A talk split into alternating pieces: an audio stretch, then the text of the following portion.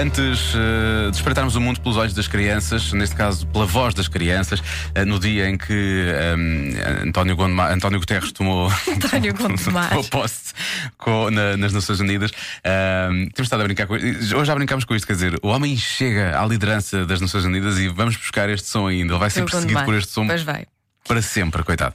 Ahm, fomos perguntar aos pequenos ouvintes da Rádio Comercial, precisamente, não fomos nós, foi o Marcos Fernandes, ahm, o, o que é que são as Nações Unidas e as respostas são incríveis. Eu é que sei. O mundo visto pelas crianças.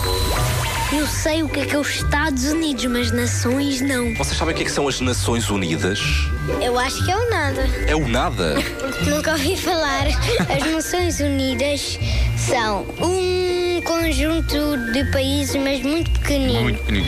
é Onde ah, os países são amigos e têm um dentinho do leite.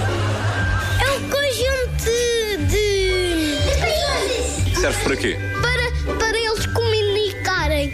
Falam, fazem reuniões. Meus queridos companheiros, É assim, é?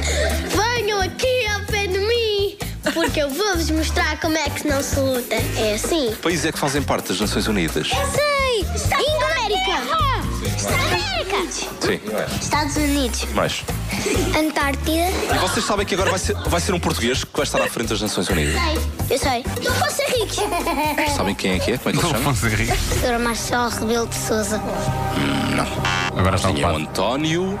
Costa. António Frango. António Franco. António Rodrigues.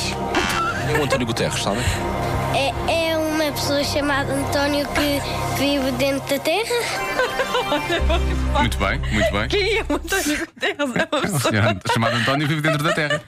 Muito bem, Que grande resposta. muito bem. Agora António Guterres era astronauta. Se vocês- Incrível a forma como, como ele espreitou o mundo. Amanhã é uma edição hilariante de Eu é que sei, fica já prometido. Só não vamos dizer o que é que é, mas prepare-se para a edição de amanhã.